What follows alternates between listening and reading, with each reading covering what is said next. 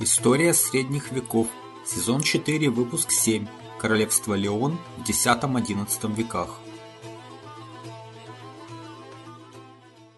Здравствуйте. А, меня зовут Валентин Хохлов. Э, это очередной выпуск из цикла об истории средних веков, где мы говорим в четвертом сезоне об истории Иберийского полуострова, э, об истории Испании, в данный момент мы уже э, прошли периоды королевства Вестготов, посмотрели, что э, было в арабской Испании, в Аляндалусе, и начали говорить о э, реконкисте, о королевстве Астурия мы поговорили в прошлом выпуске, а в этом выпуске мы поговорим о его, можно сказать, правоприемнике, о следующем королевстве Леон. Но прежде чем перейти к этому выпуску, я хочу сказать, что вот уже больше месяца в Украине идет война, которую развязала Россия, и мы стали вот свидетелями тех варварских э, злодеяний, которые российская армия совершила под Киевом, массовые убийства мирного населения, грабежи, изнасилования и прочие военные преступления, но все, кто не, кому не лень, могут это увидеть в сводках новостей всех там ведущих мировых СМИ, от CNN, BBC, Deutsche Welle, Le Monde и так далее. А, я а, был вынужден как бы покинуть зону боевых действий. Я сейчас нахожусь как бы далеко от своих родных мест а, и не знаю, когда получится вернуться, записываю эти выпуски в походных условиях, так что прошу прощения за качество картинки, нет ничего, только на веб-камеру от ноутбука могу э, делать эти записи. Э, ну, Надеюсь, все в будущем наладится. А, если у вас есть возможность поддержать мою работу, поддержать мой проект, поддерживайте меня на сайте Patreon, patreon.com, касая VAL, подчеркивание KHOKHLOV. И также подписывайтесь на мой канал в YouTube, который можно найти по моему имени а, Вэл Хохлов. Ну и теперь давайте перейдем к э, сегодняшнему выпуску.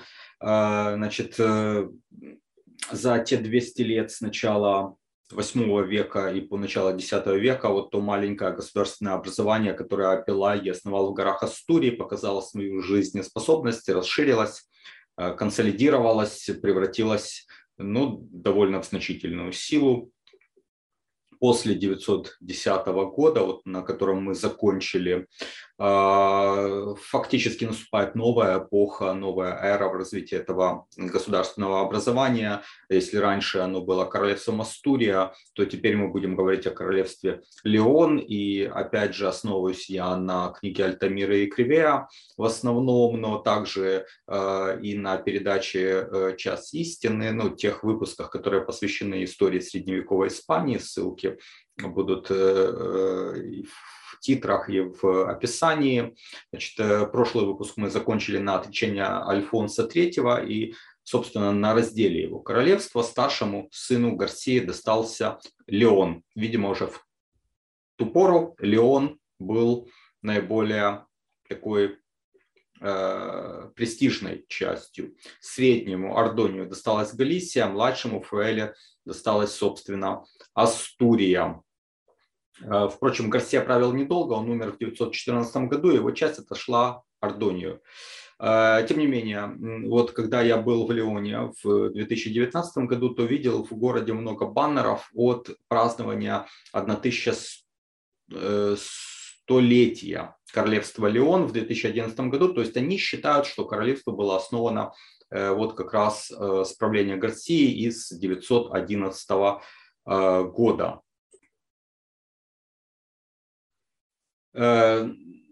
Ардоний второй правил в Галисии э, с 910 года, а в Леоне с 914 э, года его младший брат Фруэла, король Астурии, признавал верховенство Ардония. Ардоний II в союзе с королем Памплоны Санктием I, ну, то есть Санчо, как его по-испански называют, воевал против Абдарахмана III, великого мусульманского правителя, о котором мы говорили в позапрошлом выпуске. Это было в 920 году, еще Абдарахман был эмиром, он не провозгласил себя халифом, но тем не менее он уже был силен, и объединенные силы христиан потерпели поражение. Ардония обвинял в этом Кастильскую знать, которая уклонилась от битвы. Ну, напомню, что Кастилия в ту пору находилась в составе э, королевства, ну, в той части, которая была в Астурии, то есть в королевстве Астурия. И она была под властью как раз Фруэла II.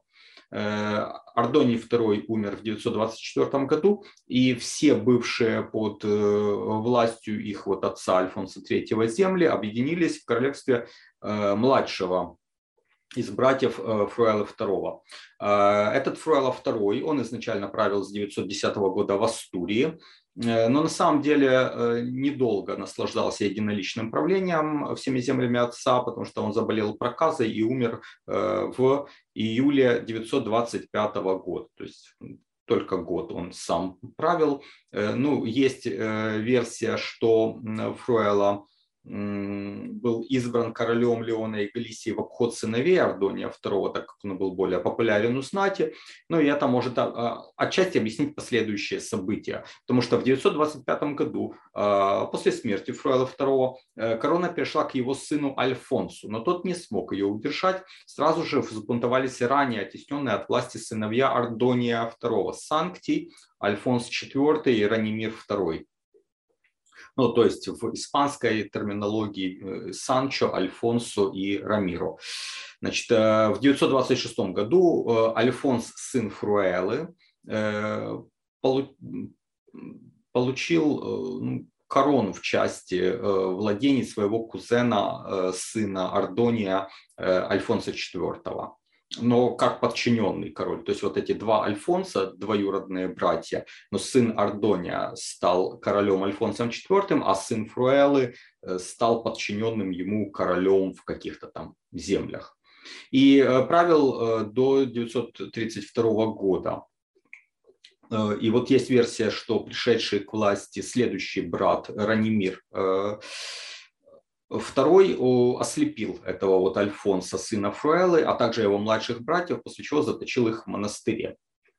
Но это будет еще в будущем. А пока мы вернемся в 926 год, и после того, как сына Фруэлы, Альфонса, отстранили от э, власти его двоюродные братья, то королевство разделили.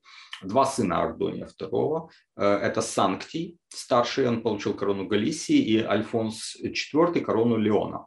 Ну, судя по всему, братья между собой ладили как-то, потому что в 927 году они вместе председательствовали на церковном соборе. Но Санкти умер в 929 году, и вся власть перешла к Альфонсу IV. Э, единолично он управлял два года, после чего по каким-то причинам отрекся в пользу третьего брата Ранимира II и удалился в монастырь. Но э, есть версия, опять же, точно не могу сказать, но вот, э, возможно, это отречение было вырвано силой. Почему? Потому что в следующем, 932 году, Альфонс IV попытался вернуться к власти. Но эта попытка оказалась неудачной. А, Ранимир II захватил старшего брата, ослепил его и вернул в монастырь. Ну, судя по всему, это ослепление произошло тогда же, когда был ослеплен Альфонс сын Фруэлы и его э, младшие братья, о чем речь шла выше.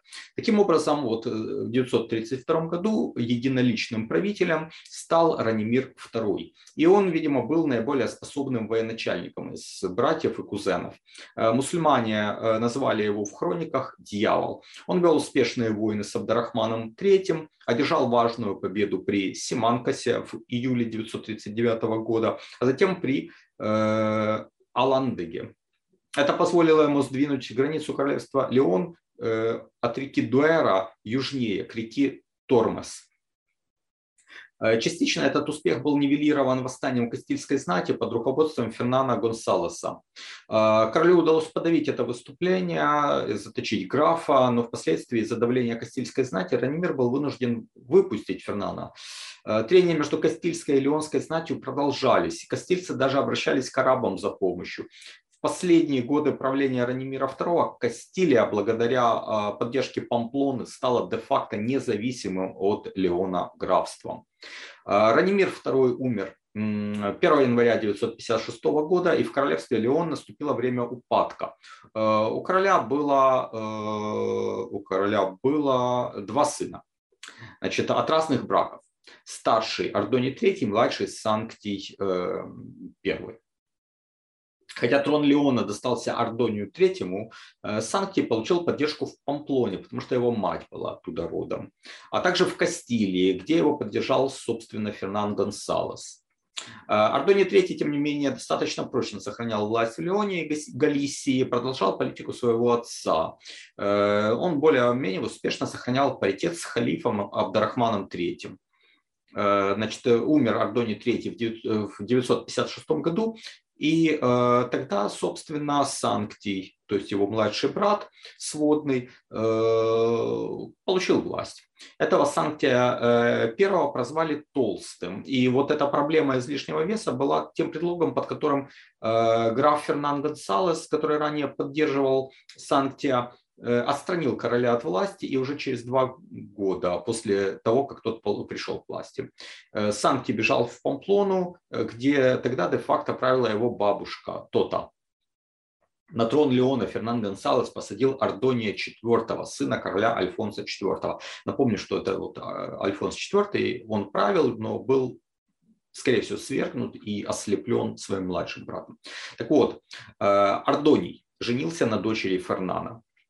Но уже в 960 году свергнутый король Санкти обратился за помощью к халифу Абдарахману III, получил эту помощь в обмен на обещание передать ему ряд городов и замков.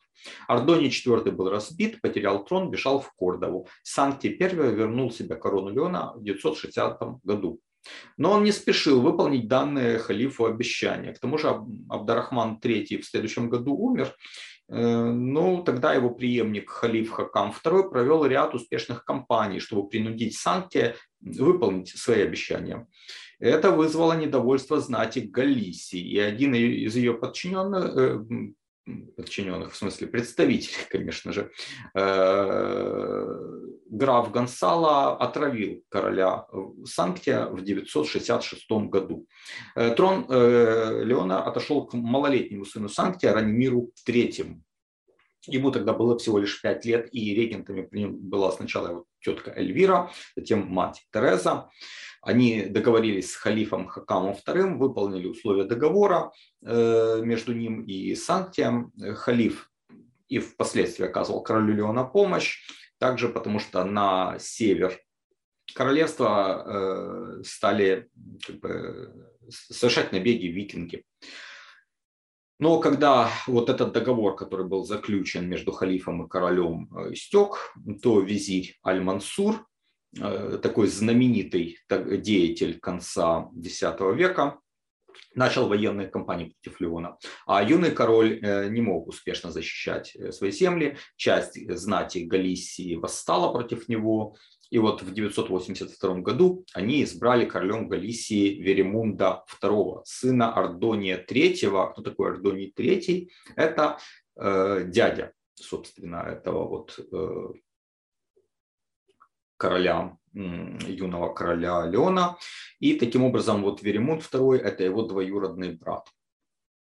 Э, между двумя частями королевства, между Леоном и Галисией, продолжалось э, какое-то время противостояние, э, ну, не какое-то время, скажем так, два года, порядка двух лет. И вот в 984 году Веремунда, Веремунд, ну, он получил поддержку мавров и, пользуясь этой поддержкой, вступил в столицу королевства, в город Леон. А, король Ранимир III бежит в Асторгу, и в следующем году он там умер. И поэтому можно сказать, что с 984 года Веремунд II стал королем и Галисии, и Леона. Ну, большую э, такую часть помощи э, в покорении Леона ему оказал э, Аль-Мансур. Ну, визирь, но можно сказать, что де-факто правитель э, халифата, и король был вынужден признать себя вассалом халифа. Э, в городах Леона разместились гарнизоны мавров. И тогда, э, собственно, стали недовольны уже и кастильцы, которые ранее поддерживали Ранимира III, и даже галисийцы, которые изначально поддерживали Веремунда II. Э, хотя с помощью мавров король подавил бунт в Галисии, э, Кастилия де-факто стала независимым графством. Э, после какого-то времени Веремунд решил избавиться от вот этой обузы мавров и приказал перебить их гарнизоны. Тогда Аль-Мансур объявил ему войну. И в 987-989 годах под его руководством мавры совершили ряд успешных походов против королевства Веремунда. Они взяли и разорили столицу Леон, э, взяли крупный город Самору. В 991 году королю удалось собрать силы и отбить столицу, но все равно большие земли на юге перешли под контроль мусульман. И во второй половине 990-х э, годов Аль-Мансур вновь перешел в наступление. Кульминация вот этого второго этапа его войн против Леона стало взятие Сантьяго де Компостелы в 997 году. По легенде, взяв и полностью разрушив этот город, Аль-Мансур приказал снять колокола с собора Святого Якова э, и на плечах пленных христиан отнести их в Кордову следующих годах, 998-999, король Веремунд II пытался восстановить свое разоренное королевство. Он много ездит по стране, в ручном режиме фактически управляет этим королевством. И поэтому его здоровье быстро ухудшается, у него развивается подагра, и вот в ходе одного из этих переездов Веремонт II в сентябре 1999 года умирает. У него остается малолетний сын Альфонс V. Ему было ну, где-то 5 лет на то время. Де-факто страной начинает управлять знать. Э, опекунами короля была, с одной стороны, его мать, с другой стороны, галисийский граф Менендо Гонсалес – Э, потом были еще очень сильные позиции у двух детьев короля. Э, это э, король Навары и граф Кастилии. И они оказывали помощь. Ну, в принципе, такое объединение христиан помогло консолидировать общество и восстановить страну. Тем более, что в халифате произошло важное событие.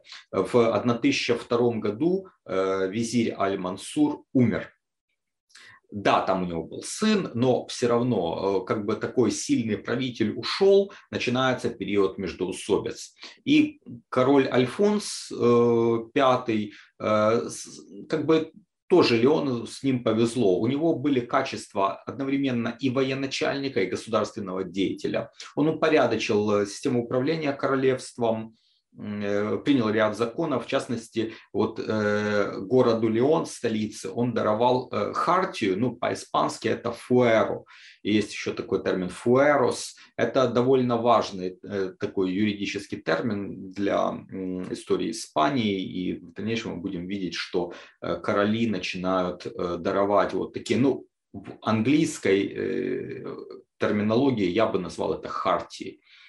Э, Альфонс V немало воевал с ослабевшими э, мусульманами, э, особенно после того, как вот там уже все пошло в разнос, а мы знаем, что начало XI века это стремительное ослабление халифата, и королю удалось отвоевать захваченные Аль-Мансуром земли.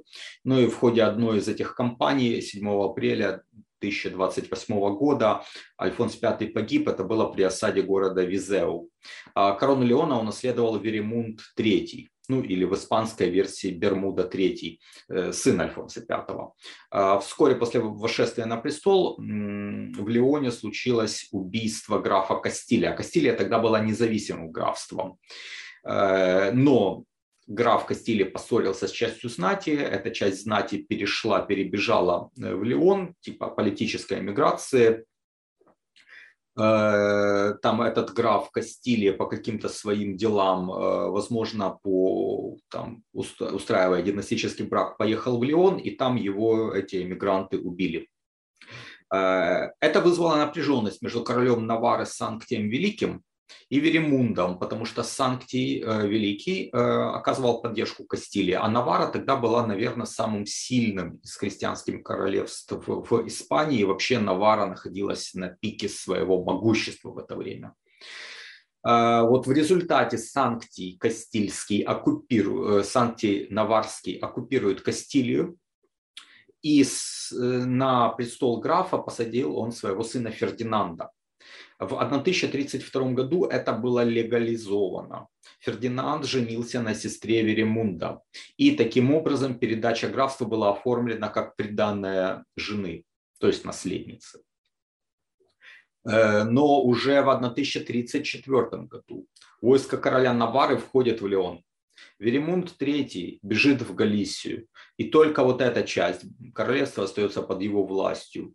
В 1035 году Санктий Великий, король Навары, умирает. И тогда Веремунд пытается отыграться, пытается отбить свое королевство. Он возвращается в Леон, даже он начинает кампанию по отвоеванию Кастилии. Но 4 сентября 1037 года в битве при Тамароне он был разбит и погиб. Собственно, на нем заканчивается Астурийская династия, о которой вот мы говорим на протяжении двух выпусков. Та самая династия, которая 300 лет правила в тех землях, э, которую начал Альфонс I э, вот в начале VIII э, века. Династия заканчивается.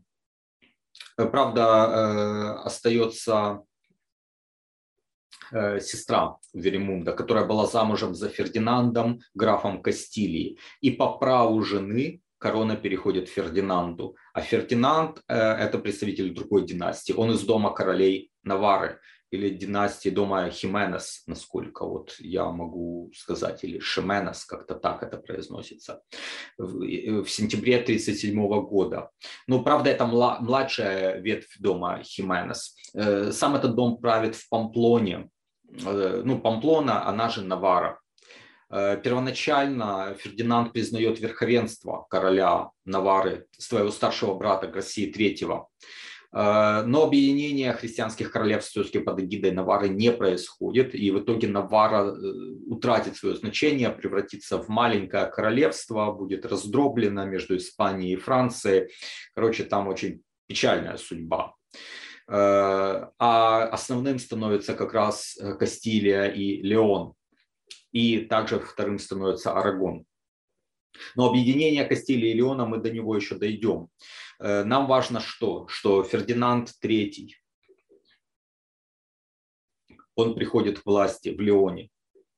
Почему Кастилия выдвинется дальше на первый план, это ну, такой феномен э, не вполне понятный не знаю, я, я не видел его объяснений, почему Навара сошла на нет, почему усилилась Кастилия и стала доминировать, э, но тем не менее вот это произошло. Причем это происходит как раз вот по итогам правления Фердинанда I. А сам Фердинанд I э, вошел в историю под э, прозвищем Великий. В его правление оно начиналось с того, что Леон был главным Кастилия была там графством и второстепенным. А в конце его правления Кастилия становится самой лакомой частью королевства. Ну, по крайней мере, уж точно она уравновешивает Леон. И Кастилия становится полноправным королевством, а не графством, как было ранее. Галисия, которая ранее была королевством, хотя она была в личной унии с Леоном, и иногда там был король свой, но в основном это был один и тот же человек, король Леона, и он же был королем Галисии. Э, так вот, Галисия раньше была, скажем, вторым по значимости королевством в этой личной унии. С этих пор Галисия отходит уже на второй план, и никогда более как независимое королевство мы ее не встретим. Более всего, конечно, пострадал в этом смысле Леон, потому что у Леона были амбиции такой региональной столицы которая подчинялась и Галисия, и Астурия, и Кастилия. Леонцы были недовольны тем, что значение их города падает. И поэтому королю пришлось подтвердить Фуэрос Альфонса V, чтобы как-то сдержать их недовольство. Король Навары Гарсия III, напомню, это старший брат Фердинанда, он пытался поддерживать свое старшинство, но усиление короля Леона и Кастилия привело к тому, что уже в 1054 году он решил порвать со своим подчиненным положением, пошел в поход на старшего брата, на Навару и разбил ее армию под э, Атапуэркой. И в этой битве как раз король Гарсия погиб. Но Фердинанд не смог покорить Навару. Там стал править сын Гарсии, э, но уже, конечно, ни о каком старшинстве этого вот э, короля Навары речи быть не могло. Тем более, что Навара потом и, и Арагону проиграет. Э, следующее десятилетие Фердинанд посвятил борьбе с мусульманами. И он достигает в ходе вот этой реконкисты потрясающих успехов. Это один, наверное, из наиболее важных и наиболее успешных периодов реконкисты, которая, в общем-то, длилась 800 лет, но большинство, большую часть из этих восьми столетий, она была вяло текущей. И только в ней можно выделить несколько довольно кратковременных пиков. И один из этих пиков – это как раз правление Фердинанда I. В 1057 году он берет Визео и Ламегу, но это в Португалии. Затем он переходит реку Дуэра, берет ряд крепостей от нее, э, к югу от нее. И далее он опустошает север Эмирата Толеда. Он воюет также и на востоке, в Арагоне. В результате эмиры э, Таиф, Бадахаса, Толеда и Сарагоса становятся данниками Фердинанда. В 1063 э, году он совершает поход даже в далекую Севилью и принуждает ее правителя Аль-Мутадида платить ему дань. В 1064 году Фердинанд отвоевывает утраченную еще в конце X века Каимбру в Португалии. Затем он предпринимает поход на противоположный конец полуострова, Э, против Валенсии. Но Валенсию он не взял. В том же 1065 году, когда он этот поход предпринимает, э, король умер. Ну и в завершении этого выпуска хочу рассказать об одном из самых драматических моментов в истории Испании. Э, возможно, некоторые из вас смотрели фильм, ну, старый достаточно уже по сегодняшним меркам, фильм «Эль Сид», а, и в этом фильме отражены как раз э, события второй половины XI века. Начинается этот фильм как раз э, еще э, в последний год правления Фердинанда Великого. Король Фердинанд умирает на вершине своего могущества. У него остаются три сына и две дочери. И король делит свои владения. На самом деле довольно неудачное решение. Как мы видим, довольно много королей на Иберийском полуострове делили свои владения между сыновьями, это всегда заканчивалось плохо. И для XI века это уже анахронизм. Уже такие государства, как э, Франция и Германия, отошли от практики разделения королевств. И во Франции устанавливается, как мы э, помним из первого сезона, система апанажей Э, но вот в Испании это почему-то еще архаичная система разделить земли между сыновьями остается. Это приводит в очередной раз к трагедии.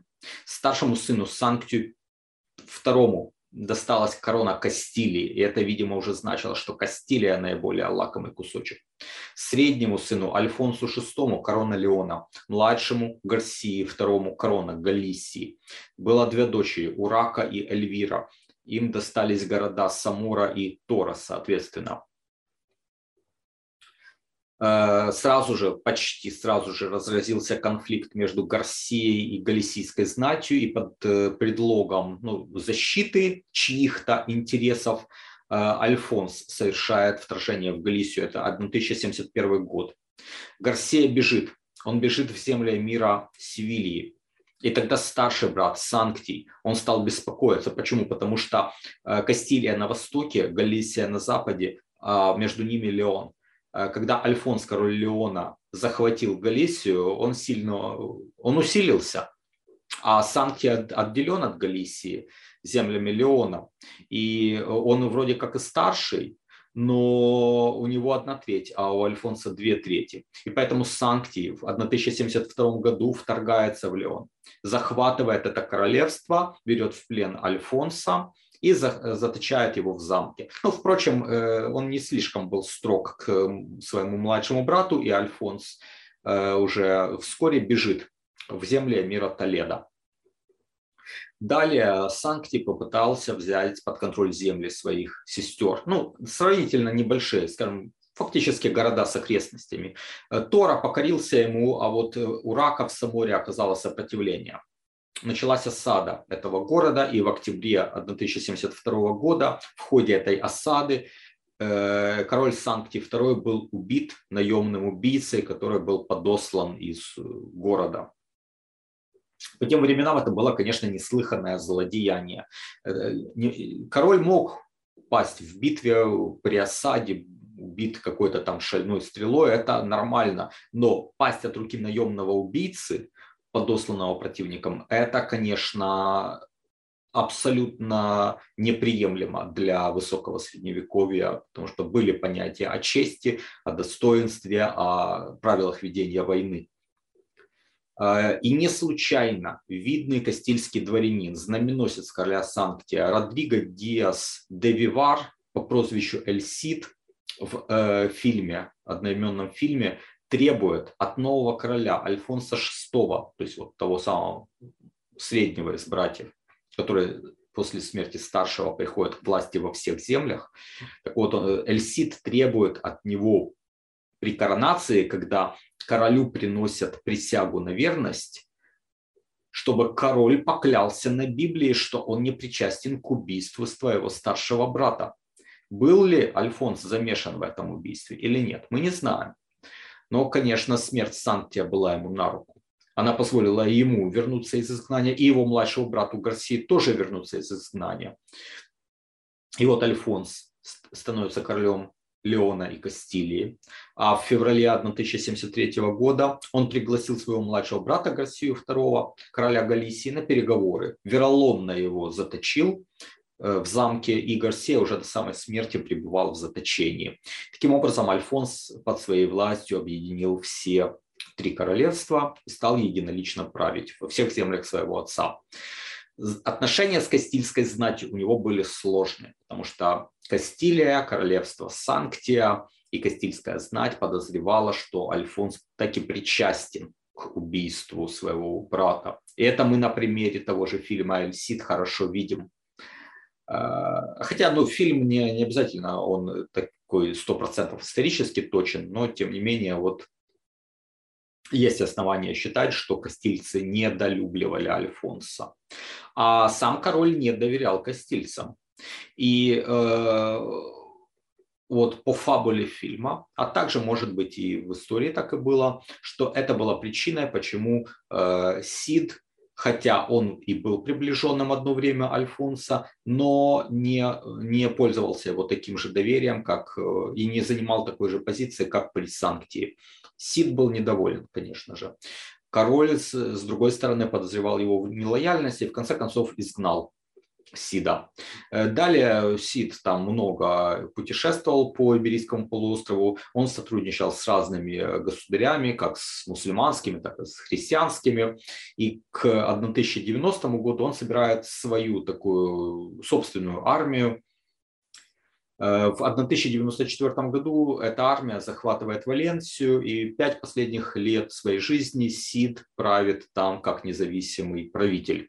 После его смерти в 1099 году э, в Валенсии становится правительницей вдова Сида, но уже через три года она передает этот город королю Альфонсу VI. Ну, мы об этом еще поговорим. А жизни и деяния Сида, они стали испанской легендой. И древнейший памятник кастильской литературы, песня о моем Сиде, э, которая написана в 12 или в самом начале 13 века, она посвящена вот этим героическим событиям, и можно провести ну, вот такие параллели между э, этим эпосом и знаменитой песней о Роланде, о которой мы много говорили, даже который был посвящен специальный стрим во втором сезоне моего цикла. Однако вернемся к Альфонсу VI. Э, напомню, что когда Санкти его как бы заточил, и Альфонс VI бежал, э, то он нашел приют у эмира Толеда Али Менуна. Э, э, в благодарность Альфонс, когда пришел к власти, э, когда вернулся после смерти убийства старшего брата в Леон, то гарантировал эмиру ненападение и даже пообещал помощь против его врагов. В то же время Альфонс был враждебно настроен по отношению к эмиру Севилии Аль-Мутамиду, потому что тот ранее приютил его младшего брата Гарсию. В какой-то момент Аль-Мутамид, а он довольно сильный был правитель на юге Испании, нападает на Толедо. И тогда Альфонс приходит на помощь э, как бы эмиру Толедо. Это помогает Толедо отстоять свою независимость. Э, затем уже без такого повода Альфонс совершает поход на Севилью, и Аль-Мутамид вынужден платить ему двойную дань. Э, значит, Али Минун, старый эмир Толеда, умирает. И в 1084 году в Толедо правит э, Аль-Кадир, внук э, предыдущего эмира. И на Толедо совершает нападение эмир Бадахаса. Опять Альфонс приходит на помощь, но взамен уже требует некоторые города из Эмирата Толедо. А вскоре Альфонс сам нападает на Аль-Кадира. И он видит, что власть нового эмира непрочна. Э, Альфонс осаждает Толедо, к слову, в тот момент, э, именно в осаду Толедо, э, в летописях впервые упомянут Мадрид.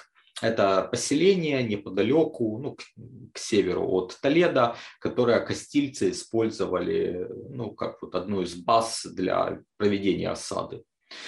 Э, ну, на самом деле, это не был поход, собственно, Альфонса VI. Это был своеобразный, можно так сказать, крестовый поход, хотя крестовых походов э, таких в нашем понимании еще не было. Э, но вот в этой осаде Толеда принимали участие не только кастильцы, но и немало рыцарей из Франции и Бургундии. В частности, вот как раз там король выдал э, свою дочь Ураку замуж за Раймонда, сына фальцграфа Бургундии из еврейской династии, а другую дочь, Терезу, за Генриха, сына герцога Бургундии из дома Капетингов. В осаде Толеда на стороне короля участвовал помирившийся с ним Сид. Э, и вот эмир Аль-Кадир понимая, что он ну, не удержит свой Эмират, хотя Толедо была по тем временам неприступной крепостью, тем не менее заключает договор с Альфонсом VI, э, передает ему в 1085 году Эмират Толедо, а взамен король должен будет предоставить ему как, какую, какие-то менее беспокойные земли. И вот, собственно, Валенсия, когда вдова Сида передаст Альфонсу VI, то э, хотя нет, э, я э, ошибаюсь, нет. Э, Валенсию Альфонс VI передал Аль-Кадиру ранее, но Аль-Кадир там продержался до 1092 года, ему опять-таки не повезло, хоть и это было менее беспокойным эмиратом, чем Толедо, но там возникло восстание, и э, население города э, свергло Аль-Кадира и казнило этого эмира. И уже потом, как вот следствие этих событий, Валенсию завоевал Сид. Тут, то есть тут такая была последовательность. А Альфонс VI торжественно вступает в Толедо 25 мая 1085 года. Это одна из важнейших дат реконкисты. Там было несколько дат, э, там битвы при Кавадонге, и вот э, одна из этих дат – это э, вступление Альфонса VI в Толедо. И, э, в принципе, взятие Толедо – это древняя столица королевства Вестготов. Это очень знаковый момент. Реконкиста, можно сказать, ну, перешла через, через половину Испании, да, возвращение древней столицы королевства. И, как я уже говорил, Толедо по тем временам это неприступная крепость, это очень стратегически важный пункт. И э, вот то, что христиане там закрепились, это э, способствовало тому, что и дальше они будут продвигаться на юг. Я был в этом городе в 2019 году. Даже сейчас центр Толеда выглядит очень внушительно. Он стоит э, на скале, над рекой Таха, там как бы по такой дуге полуокружности река обтекает, очень э, такой обрывистый берег. Э, с другой стороны, там тоже такие склоны довольно крутые, там даже э, есть эскалаторы, чтобы люди ну, не пешком поднимались на эту скалу, а вот по эскалатору поднимались. Ну, это действительно, вот э, даже по фотографии можно видеть, что это очень внушительно выглядит. Ну и опять же, стратегически важное место в центре Испании. Это позволило э, Альфонсу стать главным игроком на полуострове. Эмиры разных таиф которые были еще независимыми мусульманскими правителями, они начинают искать покровительство короля Кастилии. А, кстати говоря, Толедо отходит к Кастилии, не к леонской части, а к Кастильской. И это тоже играет э, роль в усилении Кастилии, в том, что Кастилия становится главным королевством, а Леон отходит на второй план. Ну, в конце своего правления Альфонс VI столкнулся с угрозой э, со стороны альмаравидов, которых пригласили из Африки э, мусульманские правители, чтобы они как бы помогли отвоевать земли, помогли противостоять кастильцам. Но лидер вот этих альмаравидов э, Юсуф в 1090-1091 году отстранил от власти пригласивших его эмиров южных таиф. Он консолидировал Аляндалус под своей властью. Ну, кроме того, в первой половине следующего 12 столетия Леона Кастилию ждет династический кризис. Но об этих событиях мы поговорим в следующих выпусках. Альфонс VI благополучно доживает до 1109 года. Ну, о том, что будет дальше, будем говорить в последующих выпусках. А я благодарю вас за внимание. Подписывайтесь на мою страничку на сайте Patreon, patreon.com, касая VAL, подчеркивание KHOKHLOV. Подписывайтесь на мой канал в YouTube, Вал Хохлов. Еще раз благодарю вас за внимание. До свидания, до новых встреч.